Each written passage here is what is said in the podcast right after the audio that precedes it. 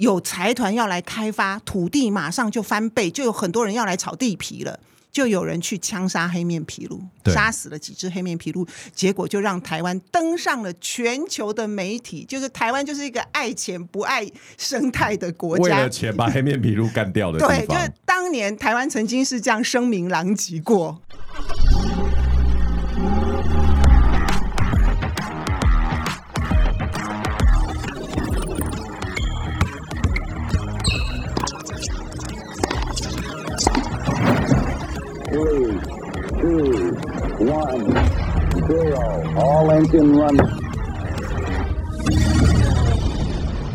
可口可乐的总裁 Brian Dyson 曾说：“生活就像抛球活动，你的手必须轮流抛掷工作、家庭、健康、朋友与精神生活的五颗球，并且不可以让任何一颗球落地哦。”杰森的人生赛道 Podcast 将邀请领域达人分享他们的领域专长以及抛掷人生中五颗球的故事。好，这几年呢，再生能源是非常热门的议题哦。政府预计二零二五年要迈向非核家园，究竟到底？政府能不能做到呢？今天我们邀请到来宾呢，对台湾的绿电产业有自己的见解。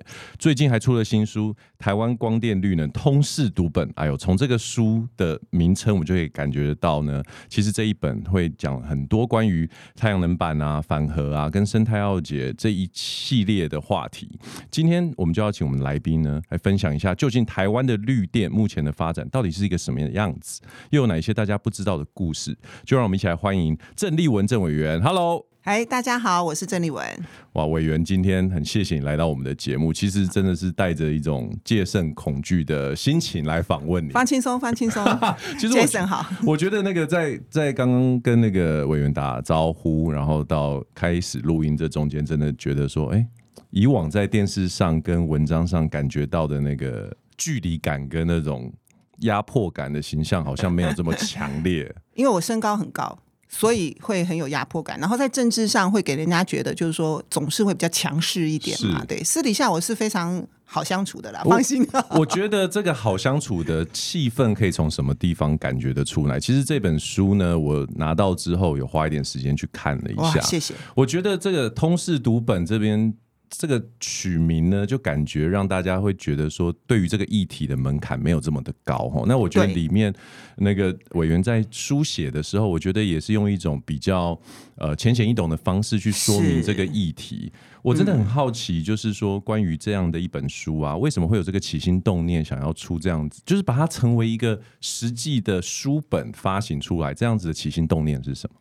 我一直非常关心这个议题哈，但是呢，您讲的是关键，其实是因为我在上个会期快结束的时候，五月初，那当时呢，我有个好朋友叫做邱淑提，他是以前的这个国建署的署长，那他退休了以后呢，他都拿那个大炮在拍野鸟，OK，好，对野鸟生态非常的关注，所以他们野鸟协会呢就拍了一个很好看的纪录片。啊，就拍他们是怎么样这个黑面琵鹭的这个富裕的活动非常成功。那所以呢，在台南这一块黑面琵鹭栖息的最主要，还有包括非常多其他的水鸟跟候鸟。在这边富裕的很成功，但是呢，三十年后的今天，居然遇到这个生态浩劫，就是光电板。所以呢，他就非常热心的邀请我要一起去台南看，我就说好，然后我就揪了吴一丁，他有在这本书里面奉献了一篇文章，是是是，另外一个委员，我们就一起去看。那看完之后，大家当然感慨很深嘛。当天哇，三十，我看三十六度，真的超热的，超热。然后就在车上。那我就想说，那来出一本书好了，因为我们会期到五月底结束，所以我就希望能够在最后一年，我们这个任期的最后一年的暑假，是能够把这本书赶出来。所以我就，我时间很短呢、欸，时间很短，对对，所以说我九月份交稿，对，那出版社也非常火速的在十月底顺利的把这本书能够出版上架，所以这就是这本书的来源。那我当时也是认为说说。因为自从台南发生了这个八十八枪的事情之后，事实上这个光电的议题很热门，超级热门。哦、然后在当然在政治的领域里头，也是一个非常热门的话题。连这么多大学生每次遇到赖清德都喜欢问他这个问题嘛。那我就在想说，它是一个很复杂，就像刚刚 Jason 讲，很硬的问题。但我希望能够把整个的故事尽量完整的面貌呈现出来，尤其是让我们的年轻人看了之后，让他知道说台湾在这几年发生了什么样的事情，到底是怎么一回事。对，甚至于是五年后、十年后。好的大学生、高中生想要了解，哎，三年前、五年前到底台湾发生了什么事？大家在吵什么？我觉得这个东西很重要，所以我就决定像刚刚 Jason 所讲的，用一个讲故事的，然后比较浅显易懂的方式，尽量的把这个很枯燥、很硬的议题，把它完整的呈现出来。我自己在读这本书的感觉呢，其实是呃，就像委员刚刚所分享的，很多的。里面的资讯，其实我觉得在读的时候呢，你会有一种既视感，因为在新闻上面或者是在报章杂志，你会看到这些议题。可是我觉得这本书等于是把这个全部的事件用一个时间轴的方式，然后去把它变成有点像是一个。这一段时间的一个光电历史的一个感觉，对，所以你就会清楚知道很多东西的前因后果，还有它的脉络可能是这样。也许有很多的东西，呃，从新闻上我们并不知道说，哦，这个跟某一个政策或者是某一件新闻有关。可是我觉得在这本书里面有比较完整的把所有东西都连起来。那我就很好奇，委员你。呃，接触就是说台湾能源这一块的议题，大概有多久的时间了？从我上一次当立法委员，哦、我上次当立法委员是两千零八年到两千二零一二年，也就是马英九第一任总统的时候。是那当时呢，也是全世界开始开始高度的在关注所谓的再生能源。这个节能减碳、气候变迁的灾难。Oh. 那在我那一任里头，台湾发生过几次非常重大的天灾，小林村的灭村。是。对，然后当时的八八风灾，不是像现在的八十八枪，但是当时的八八风灾，那都是极端气候，在那个时刻让全世界，让尤其是台湾的人们，活在这种极端气候的恐怖当中。那开始关注了这个极端气候、气候变迁所造成的冲击，所以我在上一次立委的时候，我事实上是翻译了一本书，叫做《全球新政》，它就是在谈呃全球的这方面的经济学权威在谈，我们遇到这个极端气候、气候变迁，我们该怎么办？是。那这十年、四年多来，你可以看到全世界。那其实年轻人也都非常高度的关注这个减碳的议题，没错啊，我们怎么样追求一个零碳跟低碳的家园？否则的话，是全人类的文明面面临毁灭的这样子的一个挑战。世界末日不再只是电影里面讲的，而是真的会发生在我们的有生之年。所以我在上一次的时候，我就很关注这件事。然后那个时候，台湾就开始萌芽再生能源。哦，对，哎，对。那么经过了十年之后，我现在再回到立法院，事实上，再生能源的技术也的确比当年进步成熟很多哦。所以现在你可以。譬如说，在我们的西海岸，你有时候去也会看到风车啊，然后就是、这个、非常多，哎，风力发电在转啊，然后呃，太阳光电板就是更恐怖了。如果你有机会，像我我刚刚提到的，去台南啊、屏东看啊，你你会吓一跳。你想象中的田园风光，你想象中的那个湿地余温的风光，已经全部通通面目全非了。对，已经不一样。所以，其实我觉得这也是很多呃，在拥抱再生能源的民。民众他心中一块的隐忧，因为一方面当然是再生能源听起来像是一个呃没有什么问题的解决方案，它既绿能又不排碳，然后又可以解决我们用电的问题。可是另外一方面，在台湾这个寸土寸金的地方，其实拿去做太阳能板的，无论是地面型或者是屋顶型，那个可能一弄下去就是不止跟台电签约的二十年，它可能是未来。三十年、五十年，那块土地就等于是不能再做使用了嘛？那其实这是不是跟我们台湾的能源政策目前有很大的关系啊？这就是关键哈。其实我是就原则上来讲是非常支持再生能源的。哦，那大家会觉得说啊，那你怎么写台湾光电绿能好像非常的黑暗啊，都是黑金？嗯嗯嗯。那就是一个好的政策。它被扭曲了以后，本末倒置，它反而变成一个不好的东西了。所以这就是为什么我们需要写一本书的原因。好，那刚刚其实 Jason 就有讲了。那么，它在我们这种，因为台湾不是没有沙漠，我们并没有大片的沙漠，像加州这样子哈，你可以做大规模的太阳能板的发电。那其实应该要优先做屋顶型的发电或整个建筑的发电。譬如说，我曾经在上一次哈去德国。考察的时候，上次当立委，德国政府邀请我们去考察他们的绿能首都，就是汉堡，当年是汉堡。那么它就会有建筑法规要求你新的建筑物，你的能源必须自给自足。是，所以你要怎么自给自足？很多就是你知道吗？大楼就是用光电板嘛，没错，就这么简单嘛。所以，可是你在台湾没有看到相关的这些建筑法规，对，那很简单，为什么？对啊，因为建商很够力。其实因为政府没不能得罪建商。哇，我觉得这一语道破。不然以以我们一般民众，像我还算是有一点点呃接触能源这个产业的时候，真的会很好奇。因为一开始的时候，以我们住在台湾岛内人的心情，哦，我们在这个岛上会觉得啊。光电产业在南部发展，没有在北部发展，很正常啊，因为南部太阳比较大，然后土地比较便宜等等。可是其实。立伟刚刚有提到，我们用全球的的纬度来看的时候，其实我们比很多国家所处在的位置光照是更好，甚至我们在台北这个地方是有很好的呃光照效益。如果我们大楼都去布满的话，可是很多时候我们都会觉得，对啊，为什么我们没有在 我们的楼顶，或者是比如说像台北市，假设我们现在的建筑物上面都有太阳能板，其实会很大不大幅的改善我们用电环境，对不对？可是你知道，用电是集中在都市，没错，而且用电是集中在北部，对，并不是在乡下地方。好，那所以你看，我们现在这个些城市，就像我当年去汉堡考察的时候是一样的，德国他们一直很大力的在推动这个嘛，哈，所以他们所有新的大楼都要求一定要能源自给自足。他们不但自给自足哦，他如果加了光电板，他有剩下的电，他还可以卖，以卖，对，对你还可以卖回去台电。你要知道一栋大楼的用电有多少钱？你可以帮住户省下多少钱吗？啊？那为什么这样子的一个法规在台湾却推行上面是有问题的？就变成本末倒置嘛。好，因为你没有足够的说服力说服建商，那建商是很够力的嘛。对，那我们的政治人物都怕建商啊。他其实是应该要去说服建商，因为你一开始要设太阳能板，那个成本一定会高很多。是是是。然后它有非常非常多的法规必须要松绑、要调整、要修修改。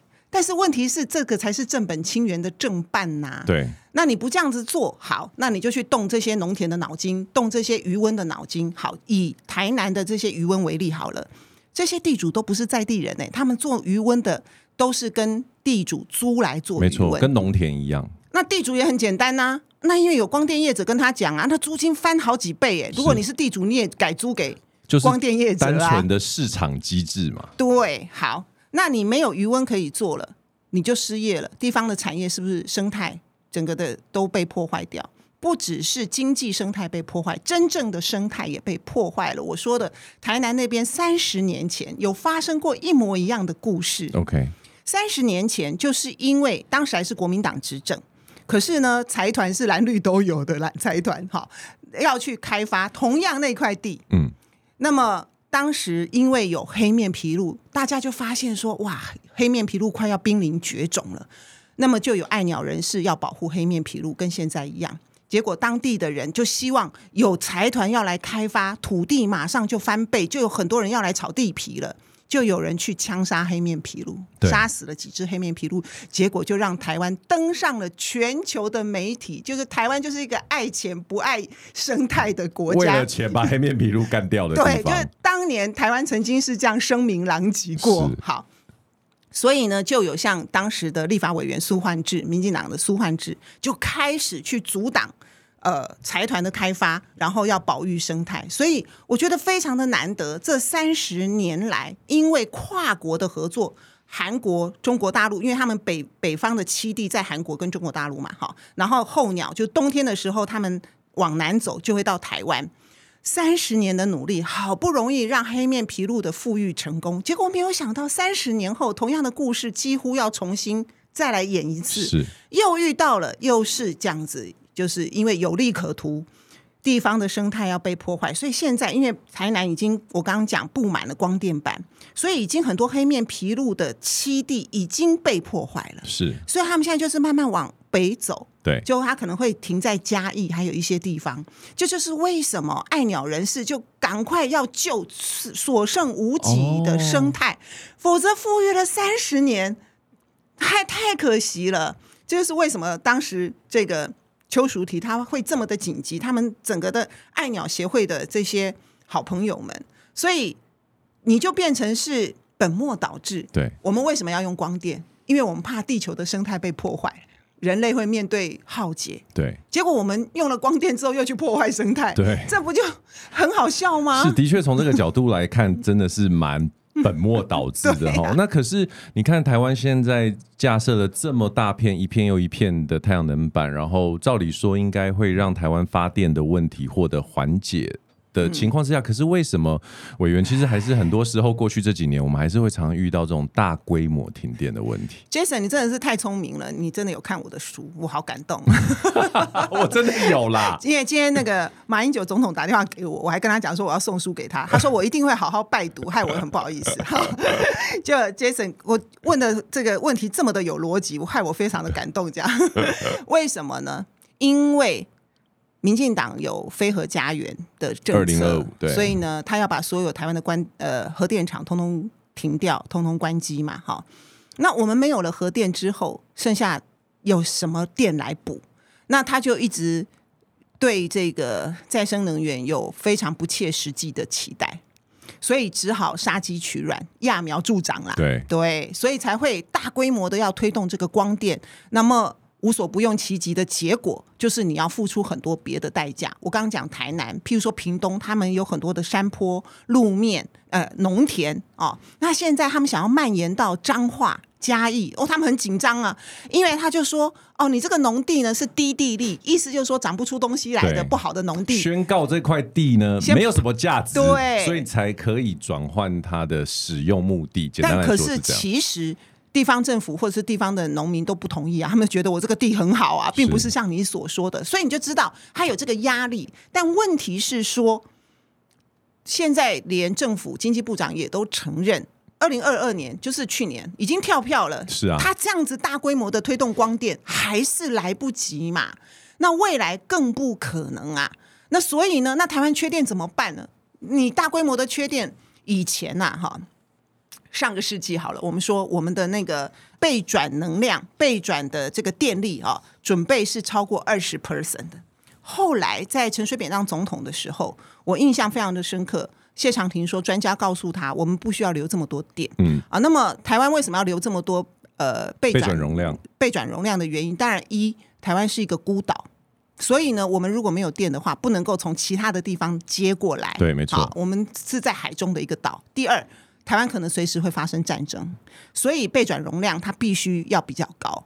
那谢长廷就说不用啦，不用。所以呢，后来就降到了十五 percent，哇，大幅的下降。那下降之后呢，因为缺电嘛，好，所以现在呢是只到十 percent 了。对，那这个十 percent 真的是有点太低了，因为你很快就变成是缺电的黄灯。简单讲就是这样子。所以好。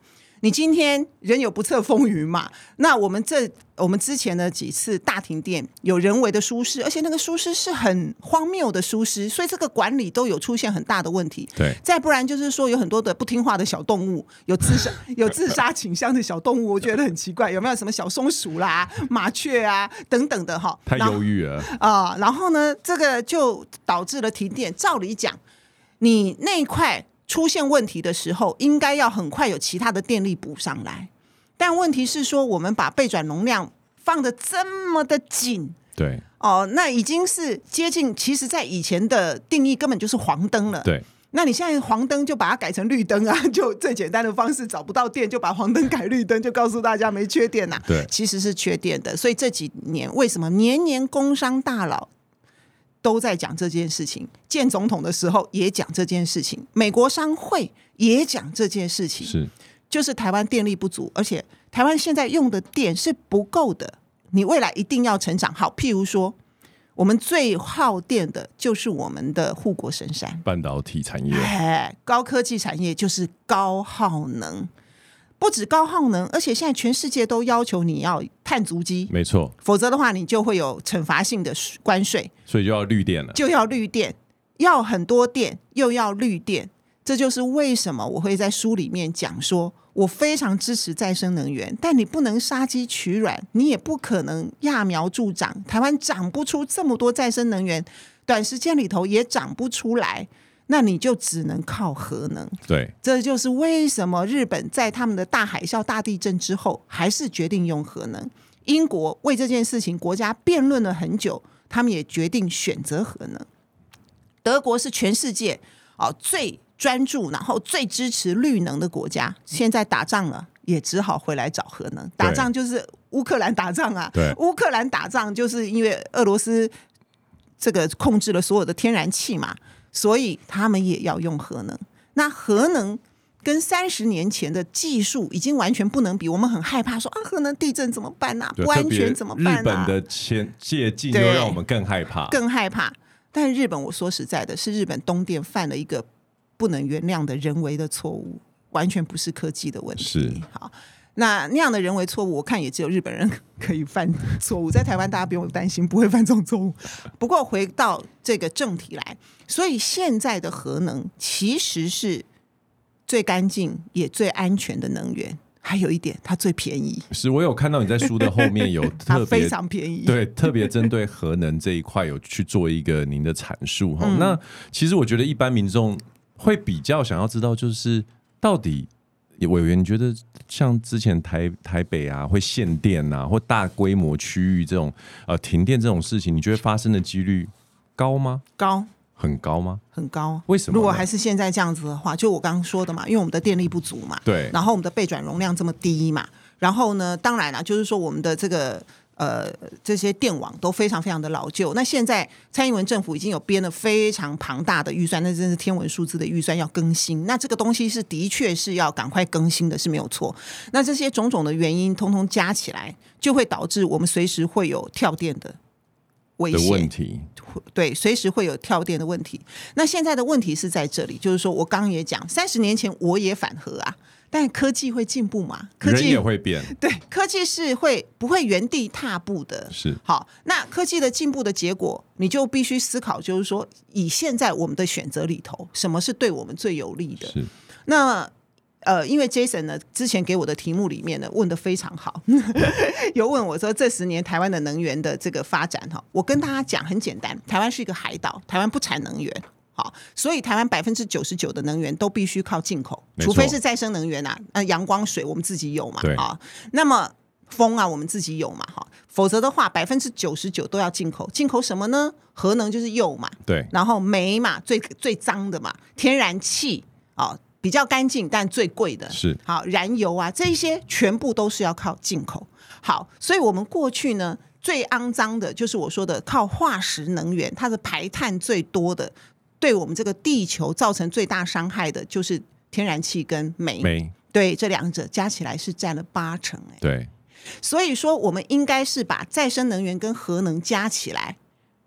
赶快先取代什么最肮脏的燃煤嘛？没错，因为燃煤都还有占四成啊，很高啊。核能跟再生能源应该是碳排放相对算是低的，对，对不对？就是最低的、最干净的嘛。所以照理讲，我们应该不是先淘汰核能，应该是先淘汰燃煤。好，对这就是为什么这几年我们的空污很严重。真的哎，因为科技也会进步。以前燃煤你不知道什么。会有温室气体啊，什么人类会毁灭啊？你以前也不晓得啊，现在才知道。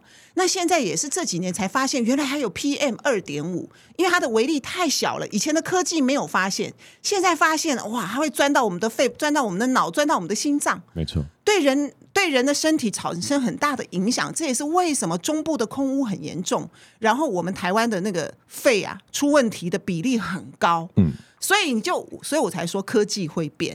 三十年前你怕核能，可是这十年你要怕燃煤啊！对，这个空污马上就是对你的身体性命产生很直接的影响。台湾的那个癌症前几名，我记得。肺腺癌好像是非常高的名，而且我身边已经太多人了，我已经有点傻眼。不抽烟的人也会很多人都有，而且现在的女生也没在煮饭呢。对对，同样也会有。为什么通通都是肺腺癌，一个又一个？好，那真的是很恐怖。那你去台中你就知道了，那个空污。哦，这就是为什么在那时候二零一八年的时候有一个公投，那就一面倒的，大家都是都觉得说，那那这样不对喽，我们的认知要修改了，我们要先把核能留下来，先赶快把这些燃煤淘汰才对。但就很可惜，因为民进党有二零二五非核家园的这样子的一个政策，所以我们现在核一、核二都已经没有在，就是停了，核三也将在也宣布要停了嘛，明年后年，所以就是所谓的二零二五非核家园，台湾就会完全没有核电，然后核四也不用。我们旧有的核电本来核能是占了大概是百分之十八点八的发电量。嗯那如果再加上核四的话，我们可以占百分之二十五，台湾百分之二十五的发电量，四分之一是对，就是核能。然后如果你能够再加上再生能源的话，你就可以大幅的像我刚刚说的，先完全取代燃煤再说。对，那你现在没有啊？你现在先把核能给给换掉了，那你再生能源又上不来，那就变成。燃煤没有办法被淘汰，然后呢？可是它也不敢增加嘛，所以我们才会需要燃气嘛。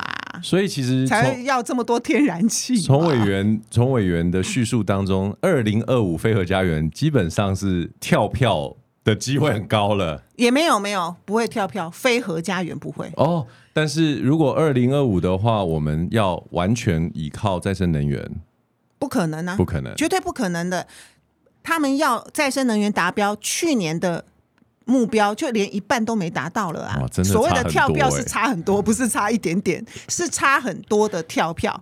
那因为民进党执政的话，二零二五是一定非核家园的。好，就算换人执执政也来不及，你知道吗？要 要要把核能不是开关啊，不是像我们开关，它需要一段时间，你起码至少要有一年的时间，才能把停役的电厂再重新开机。最少要一年的时间，所以短时间之内是不会有核能了。那不会有核能怎么办呢？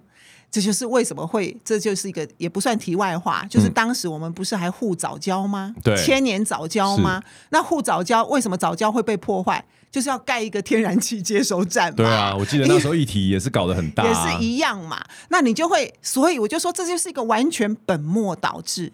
你为了生态，结果你却大规模的在破坏生态，是。那这中间卡了一个什么？民进党这个关过不去，就是核能。OK，他没有办法在这个时候调整，因为反核反了一辈子了，三十年了，这个时候好不容易可以把核电厂通通关掉了，但是问题是时空环境已经有很重大的变化了，了所以很多人都劝他说，这个时候应该要调整了。我才会在书里面讲说，过去我们是追求非核家园，是，但现在我们应该追求的是零碳。家园没错，那我觉得民进党也展现了他的诚意跟决心了，但是这也是该是我们重新调整的时候了，不要被非核跟反核绑住了我们自己的脚，然后反而让台湾变成是一个破坏生态的元凶。我们不但牺牲我们自己同胞的健康，因为你一直燃煤就是很糟嘛，对，而且这个是全人类共同的事情。那这几年台湾已经变成是倒数里。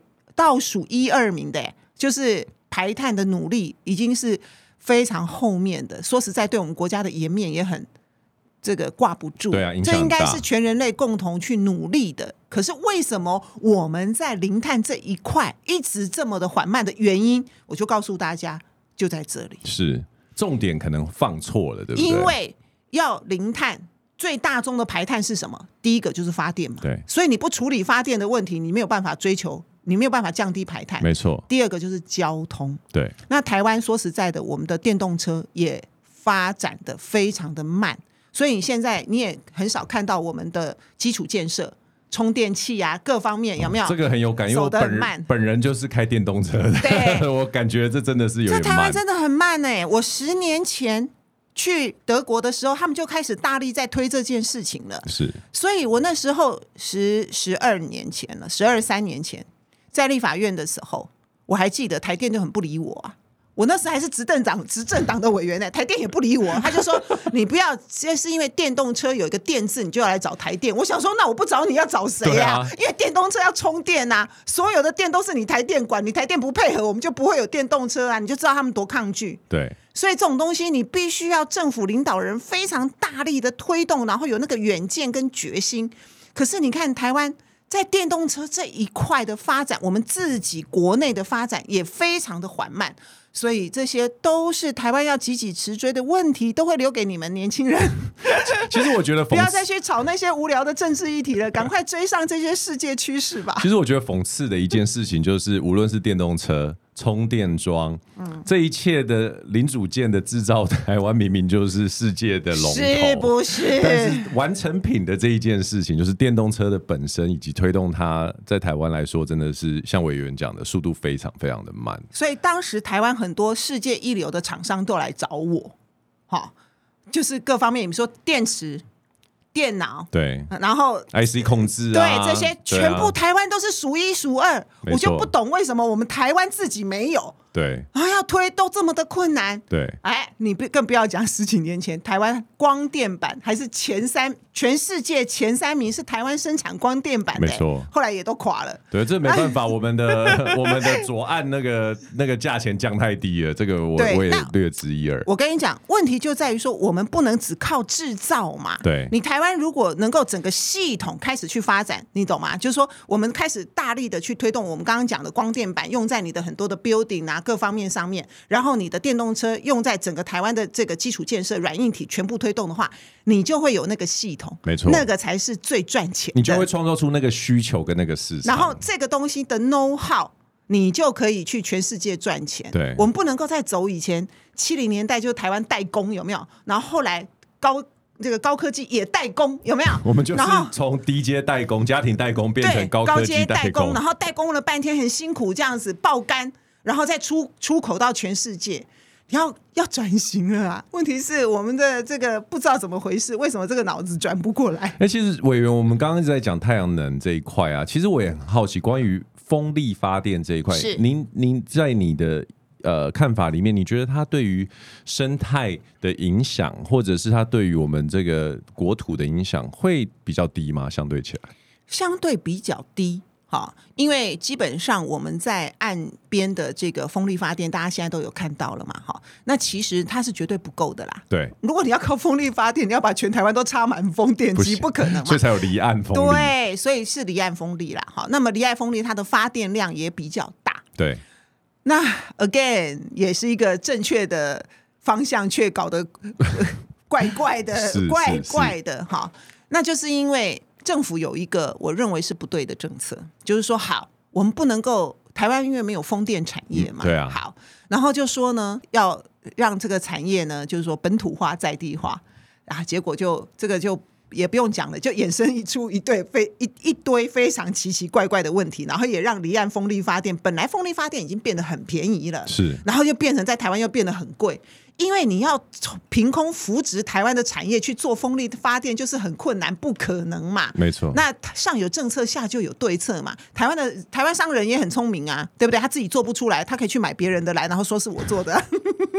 这个的确，不就是这样吗？然后反正，所以下面就是又是一就是又是一箩筐的问题。我觉得就是非常的可惜呀、啊。不然的话，其实风力发电。当然，它也没有办法成为我们发电真正的的的主力。对对对，可是能分摊多少都好啊，对不对？我觉得你能够，譬如说再生能源哦，如果有一天真的能够分摊到台湾，像我刚刚说的核电百分之二十五的电力也很好啊，没错，对，能多少算多少嘛。可是你不要乱搞，搞的就是也没有发多少电出来，然后又破坏更多的生态，然后又衍生连破坏生态还不打紧，还有黑金呢。对。连黑道都跑来，因为利益太庞大、太好赚了，然后你搞得乌烟瘴气了，这不就得不偿失了吗？这八十八枪的、哦，真的是很夸张，其来有自啊！对，刚刚委员一直提到关于核能这一块，因为以前你也说到，之前其实你是从反核慢慢、慢、慢慢随着时代的演进，你也到现在认为，我觉得这不是永和跟反核一刀切的问题，而是我们这个。土地这一个国家，它是适合什么样的状况？那为什么你觉得在台湾这样的一个岛国来说，我们是相对适合核能的呢？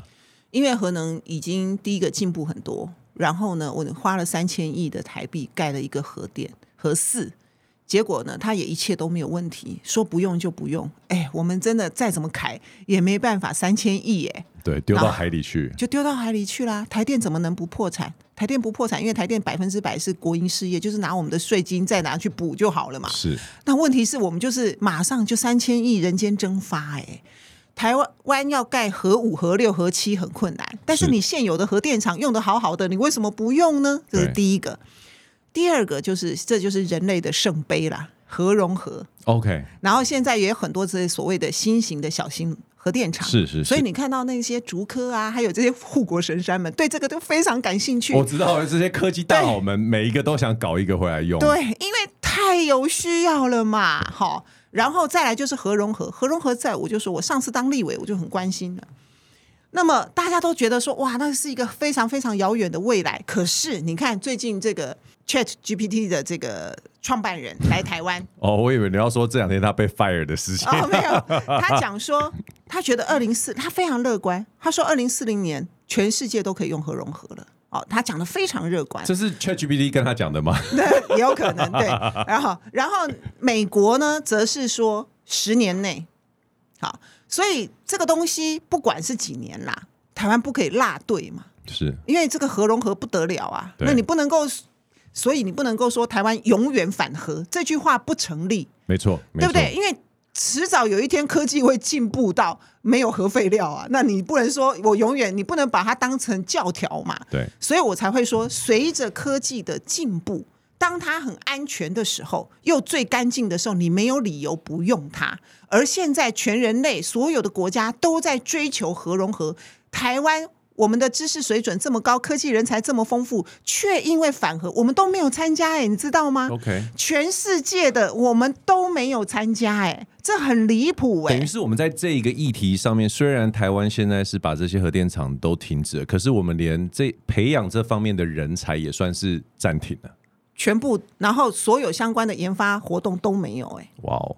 然后现在当然有编一点点的预算，那不算了。对啊，然后你真正世界上的核融合是所有世界几十个国家共同参与的，是。那台湾没有参加哎，嗯，所以我觉得这个就是不应该是这样啊！你想想看，这个过程当中，你刚刚讲到的关键字就是叫做人才，对啊，你就完全没有这方面的人才啊，所以你以后不就任人宰割了吗？没错啊，就等于是又要像。风力发电一样，啊、要借助他国的人才跟资源。对，然后呢，连张忠谋都讲了大实话。你们以为台积电还可以让台湾靠几年？是，他不是说顶多二十年吗？而且他自己在扩厂也遇到用电问题、啊。对啊，那也有很多人讲说，哦，二十年很乐观了，恐怕十年就要在一个新的产一个产业来讲，二十年是很短的时间。如果你今天国家跟政府没有现在就开始布局的话，你就完蛋了。所以未来新的产业是什么？科技是什么？你台湾不可能再回去走那个劳力密集的老路嘛？你一定是知识密集嘛？没错。所以我才会说，那你对于核能这一块的所有相关的科技，你不可能因为这样子就自外。这不是说我们现在有十样科技随便你选呐、啊，看你是要选生技啊，还是航太啊，还是什么？不是，这个是台湾最缺的能源。对，你不可以没有，不然的话，你以后可能会。好，你现在怕中国大陆，你以后可能就认中国大陆宰割这一个了。是，所以我觉得这个时候你就不能够再被过去的意识形态跟经验绑手绑脚。我觉得这一点很重要，因为现在关于反核这一件事情。经过委员这样一讲，我觉得它比较像是一个意识形态的问题，变成是这样，好像一讲到核能，就会带着某一种的恐惧感，或者是让人民对于这件事情，无论是日本发生的事情、福岛事件，或者是其他国家发生的这些核能灾变，好像某某种程度上，我觉得人民是不是因为听到核能就开始关闭自己的知识或者是接收能力？可是其实世界跟技术一直在往前演进的嘛。是啊，对啊，所以啊，我是觉得像这类的事情不应该。把它这么高度的政治化，是，尤其是它牵涉到的是科学的事情、科技的事情嘛，所以你这样子就会使得台湾的选项变少，我们反而伤害了自己的国力。那刚刚讲的很多的这方面的人才、科技的产业，很多的基础不是一触可及的。如果你现在就断掉了五年，你未来二十年都补不回来。对，所以这个东西是不可以断掉的啊！所以希望。能够透过这样的一个书，跟大家重重新的来去思考，就是说，这是关系到台湾非常多面向的，不管你是关系生生态也好，你是关心当地的产业也好。譬如说我补充一个哦，嗯，那些鱼温，你不要想哦，这些在台南做鱼温的，并不是大家想象中传统的渔民，诶，他有很多都是高知识的。青年返乡，没错，回去做鱼塭的科技育苗啦。对，那这些年轻人满怀着梦想，然后下乡去做渔温，他不是传统的渔民哎，结果他在那边努力了十年之后，忽然间来了一个莫名其妙的什么光电，然后全部就这样子一夕之间猪羊变色。这个东西你摧毁的是一个人的梦想，还有他一生的努力，然后他不知道他接下来该怎么办。你去看看当地的那个光电板，你就知道那个水泥桩一打几十公尺，然后光电板密密麻麻，那下面完全。没有阳光，阳光，你认为什么样的鱼可以在那里？什么样的水产可以在那边活呢？是对呀、啊，所以这个是不可能的事情。所以现现场去看，你就知道，而且你的。田园风光，那么美美丽的湿地，湿地就是生态保育之王，你知道吗？湿地就是可以孕育非常非常多各种不同的生命，包括动植物在内。那你现在调节气温的功用，对，那就没有啦。所以他们就说，活在那里好像有两个太阳啊，上面那个太阳已经够热，下面还有光电板反射。对，所以我觉得当地的居民真的情何以堪，可是似乎呃，他们的声音是不被听到的。所以，其实委员以作为这本书的作者这一件事情来说啊，那从虽然很短的时间，从起心动念到把这本书孕育出来，时间并没有非常的长。可是，在完成这本书的这个过程当中，你可不可以跟我们分享一下对于台湾能源的这个呃发展，你的一些怎么样对自己的一些影响或想法上面有没有什么改变呢？在这个书的产生的过程当中。其实，因为呃，我讲过，就是说十几年前我在当立委的时候，我就开始高度的关注这个气候变迁的问题。我认为全人类都应该去关注它。那么，在政治上有很多不能够克服的困难，那最后整个人类的文明要付出代价。台湾是一个太平洋的海岛，对，所以我们会首当其冲。那我们的邦交国土瓦鲁就是会全国淹没在海平面底下，所以这个是一个。迫在眉睫的事情，那我们必须认真的去思考这个东西，整体台湾的对策，我们要重新的去思考台湾生存的很多的策略，其中的一个关键就是能源。这是为什么我去思考能源的原因，因为你要变成一个低碳、零碳的家园，第一件事情就是要把你依赖的能源做一个大幅的转型，不能够再依赖化石能源。对。所以呢，第一步我们必须淘汰燃煤。全世界，譬如说，有一个联盟，就是希望在二零三零年的时候就不再用任何的燃煤。可是台湾，我们现在已经二零二四年了，我们还有四成靠燃煤，那是非常庞大的。你去台中，你就知道，你看到那五根烟囱，你心心里有多毛啊！哦，然后有多不多么的不舒服。所以这个东西是牵涉到的是非常的广的，从这个层面来讲，我们的身体健康，我们的生态；但从另外一个层面来讲，因为你的能源，还有我们刚刚甚至谈到讨论到电动车，你很多事情要重新的引进这些东西，新的科技、新的基基础建设，这是一个很大的商机。没错，它会养很多很多全新的产业。所以，另外一方面来讲，这也是它正面的，它是。挑战它也是机遇，对。但我总是希望，就是说，台湾这么小，我们没有这些天然的资源，可是我们却有非常庞大的人才，没错。没有好好的善用，我们会落队的非常的严重。所以我总是希望，就是说，台湾任何的讨论，这二三十年台湾为什么会陷入空转，让大家非常的疲惫，政治会让大家不感兴趣。的原因就在于这一些关键的影响到我们每一个人的议题，我们都没有办法好好的理性的讨论。它一旦有政治的色彩，就像您刚刚讲的意识形态，然后马上就是政治立场的选择，你没有办法对话，没有办法讨论，没有办法拟定整体国家合理的一个大战略。那这个才是台湾真正被损失的。我从政这么多年，其实我是很难过。就是说，在台湾一个这么聪明的地方，可是遇到政治却每个人都变笨了。这最后这个注解真的是下的非常好。那其实呃节目的尾声呢，我这边也想要跟听众推荐一下这本呃郑丽文委员所写的《台湾光电绿能通识读本》。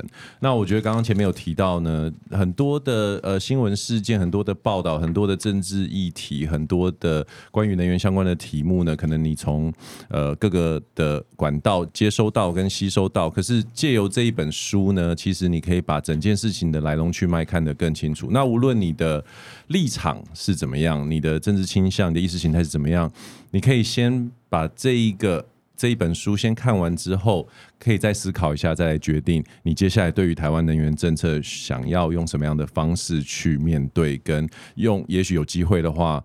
投下你的那一票是在哪一个方？这样子，对啊，谢谢那个今天，谢谢。谢谢委员今天来到我们节目，我真的觉得非常荣幸，有点紧张，但是也很高兴有这个机会可以跟你对谈，希望下次有机会，谢谢，谢谢，我们下次见，拜拜。拜拜。